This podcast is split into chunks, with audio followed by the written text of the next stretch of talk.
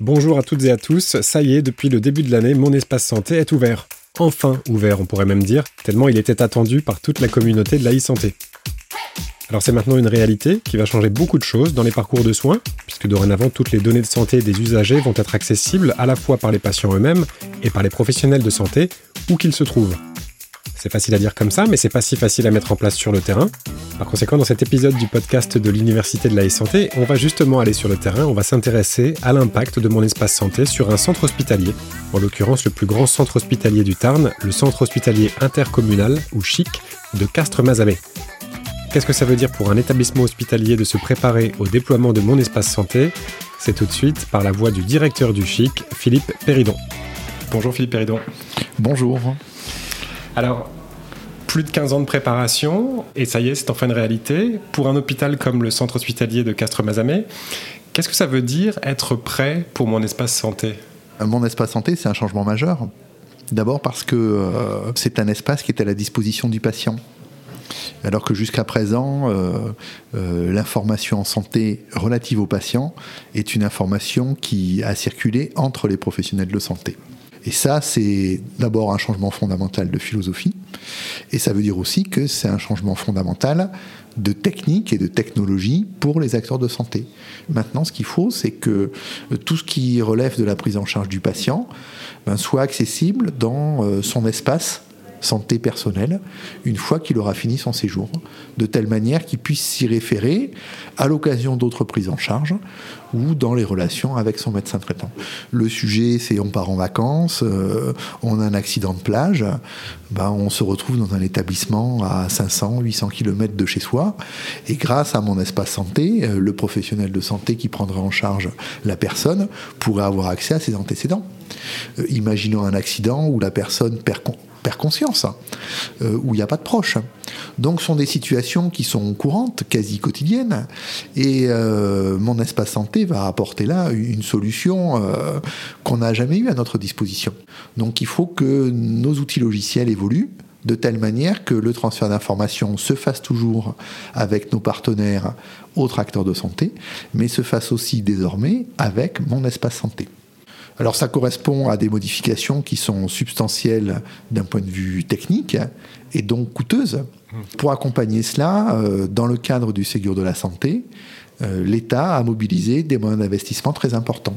Dans votre budget général, la, part système d'information vraisemblablement augmente de plus en plus. Est-ce que petit à petit, vous êtes en train vous-même de devenir un grand système d'information? Alors, on est déjà un grand système d'information. Nous, on a un système d'information pour la radiologie, pour le laboratoire, on a un dossier patient informatisé. Il faut que tout ça, ça communique. Donc, ce n'est pas quelque chose de nouveau.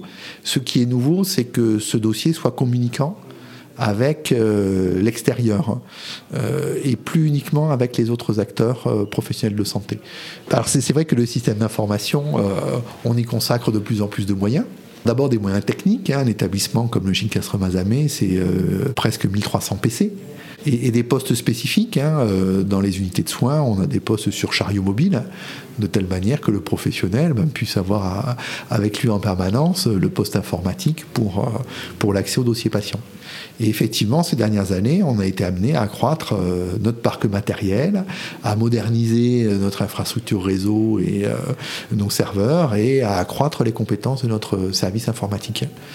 Et puis enfin, on consacre effectivement de plus en plus d'argent à un certain nombre de sujets.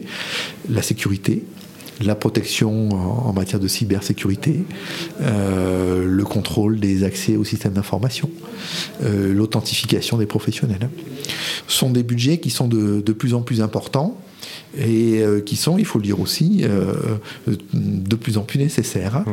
On y consacre des budgets de plusieurs millions d'euros pour un établissement comme le nôtre, dont le budget global est à peu près de 170 millions d'euros. Voilà, donc il faut considérer que le système d'information représente à peu près 6 à 7 millions d'euros quand on y ajoute l'ensemble des dépenses. Donc ça devient un poste budgétaire effectivement important avec la diversité d'éléments de dépenses que je viens d'évoquer. Est-ce que vous avancez tout seul ou est-ce que vous le faites avec des partenaires et quels sont ces partenaires? Alors d'abord, il, faut dire que c'est euh, une voie euh, qui est nationalement proposée à l'ensemble des établissements de santé publics et privés. Donc il y a une part du chemin qu'on fait seul, puisque c'est notre responsabilité. Puis il y a une part de chemin qu'on fait également avec d'autres, les éditeurs en, particulier. Et puis spécifiquement sur notre territoire, on a aussi la chance d'être dans un écosystème qui nous ouvre des portes différentes et des voies d'innovation. C'est ce qu'on aborde à l'occasion de, de l'université de la e-santé. On a la chance d'avoir une technopole qui est très très engagé pour mettre en relation les différents acteurs.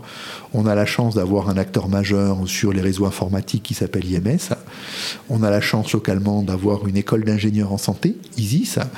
Et euh, effectivement, euh, le CHIC Castres Mazamé a noué des partenariats avec euh, l'ensemble de ces acteurs pour créer des synergies locales et pour créer une voie propre à ces acteurs locaux et donc propre également au, au CHIC Castres Mazamé. Donc on peut capitaliser sur les compétences locales, on peut capitaliser sur un certain nombre d'outils locaux et ensemble on est porteur d'un certain nombre de projets de recherche ou d'innovation. C'est là une, singularité euh, très très importante et euh, extrêmement positive de notre bassin castro-mazamétain et du Tarn Sud. On, a la chance d'y participer, d'en profiter et euh, l'Université de la e-santé est en quelque sorte une vitrine de cette dynamique locale. Et j'ai l'impression qu'un projet de l'échelle de mon espace santé sert aussi d'émulateur pour toutes ces collaborations. C'est fondamental parce que nous, notre écosystème de santé, c'est un écosystème euh, de recours avec euh, le CHU de Toulouse et quelques autres établissements toulousains, essentiellement le CHU de Toulouse. Mais notre écosystème de santé sont euh, les professionnels de santé du Tarn Sud. C'est les cabinets de ville, c'est les médecins généralistes, c'est les cabinets de kinésithérapie, les infirmières libérales et l'ensemble des autres acteurs sanitaires et médico-sociaux. Donc euh, l'idée, c'est d'être interconnecté avec euh, l'ensemble de ces acteurs. Et c'est aussi que euh, ce, que font ces acteurs pour des patients qui sont plus considérés comme les patients de l'un ou de l'autre, qui sont considérés maintenant compte tenu de leur parcours en santé, mmh. ben, faire en sorte que le parcours en santé soit fluide parce que toute l'information du parcours est toujours à disposition du professionnel qui prend en charge le patient au moment où il en a la responsabilité.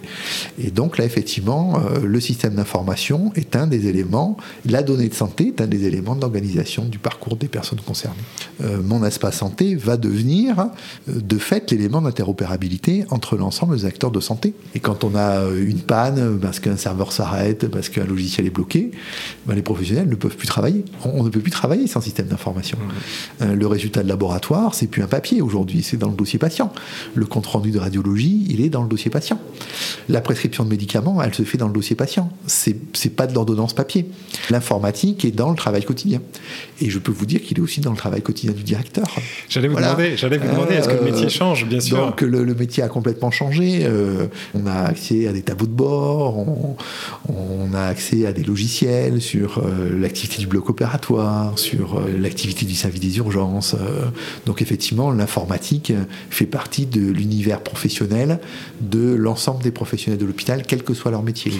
Et, vous-même, même, au-delà de, l'utilisation euh, que vous en faites, euh, Aujourd'hui, en plus de piloter des unités de soins, en plus de piloter euh, des unités administratives de gestion opérationnelle de l'hôpital, vous pilotez aussi indirectement euh, un système d'information et ses équipes. Et ça, c'est nouveau, j'imagine. Ah, c'est nouveau. Disons que. La dimension a changé peut-être. J'en ai la responsabilité juridique.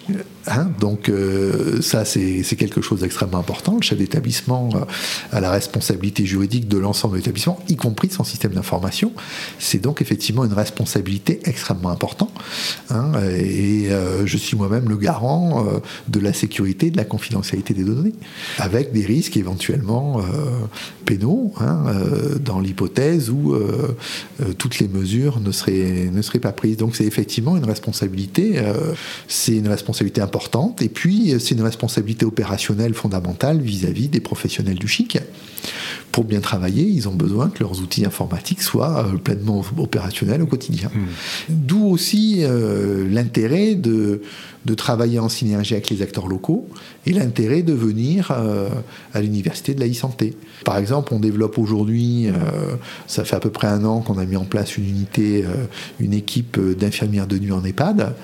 C'est une infirmière qui se déplace la nuit dans des EHPAD du Chic et d'autres EHPAD que le Chic sur le territoire du Tarn Sud. Et on dote cette infirmière d'un outil nouveau qui est une mallette de télémédecine qui en fait un sac à dos avec euh, des outils de télémédecine qui vont euh, lui permettre en pleine nuit d'intervenir auprès du résident et de faire en lien avec le médecin urgentiste euh, en télémédecine, de faire un premier bilan de la personne âgée résidente qui a un problème de santé pour savoir s'il faut la transférer aux urgences ou pas.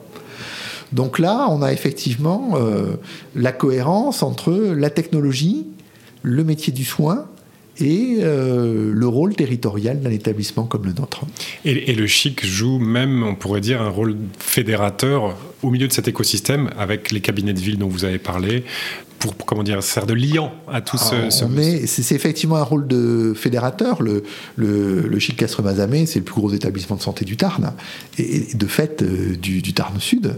Hein, euh, c'est presque 30 000 séjours d'hospitalisation et 200 000 consultations par an. Donc, euh, y a une, on, a une responsabilité populationnelle. Et la responsabilité populationnelle, c'est une responsabilité en termes de santé, c'est une responsabilité aussi en termes de formation, et c'est une responsabilité également en termes de, continuité de données. Voilà. Euh, maintenant, c'est euh, aussi un challenge. Hein, euh, les choses ne, sont, ne sont pas acquises, elles ne sont jamais acquises, et on voit très bien que le programme de travail là qu'on a pour les prochaines années, c'est un programme euh, qui va nous faire progresser encore de manière plus importante et euh, sur le plan qualitatif euh, d'une manière euh, fondamentalement différente de ce qu'on a pu faire ces dernières années. Une dernière question. Revenons sur mon espace santé. Comme je disais en introduction, ça fait maintenant, ça faisait plus de 15 ans qu'on parlait du dossier médical personnalisé. mon espace santé est là aujourd'hui sous une forme différente que ce que devait être le DMP. Vous êtes plutôt optimiste sur son avenir? Alors d'abord, moi, je, trouve que c'est euh, euh, une, étape euh, très importante, fondamentale, qui vient d'être passée. Voilà. Hein, et qui tire aussi les enseignements de la difficulté qu'on a eu à ouvrir des DMP. Voilà. Et à construire finalement le modèle du DMP. Et je pense que ça a été très compliqué de de faire évoluer la donnée de santé d'une donnée euh, appartenant aux professionnels de santé, aux acteurs de santé, euh, pour qu'elle soit véritablement une donnée qui appartient aux patients. Mmh. C'est quand même dans l'esprit de la loi Kouchner de 2002, mais on a eu du mal à le traduire en termes de système d'information. Et mon espace santé permet enfin de le traduire. Hein. Et on peut considérer aujourd'hui, et sans doute aussi après euh, la crise Covid qu'on a traversée, qu'il y a une maturité Hein, euh, des patients et des assurés sociaux sur euh, la bonne compréhension de ce que représente l'accès à la donnée de santé pour l'ensemble des professionnels qui, euh, qui vous prennent en charge. Donc je pense que c'est le bon moment, je pense que c'est une vraie révolution et oui, je suis confiant. Je suis confiant parce que aujourd'hui, mon espace santé, il y a beaucoup d'assurés qui l'ouvrent. Et donc l'attente des assurés, c'est que les données qui les concernent soient bien dans leur espace santé. Et là, euh, on va être en tant qu'acteur de santé euh, face à, une demande nouvelle en quelque sorte. Et d'une certaine manière, on a tous les outils, toutes les incitations en main pour pouvoir y répondre. Merci d'avoir écouté cet épisode du podcast de l'Université de la e-santé. N'hésitez pas à le partager et à vous abonner à la chaîne du podcast sur votre plateforme d'écoute habituelle de podcast pour retrouver tous les épisodes. À bientôt!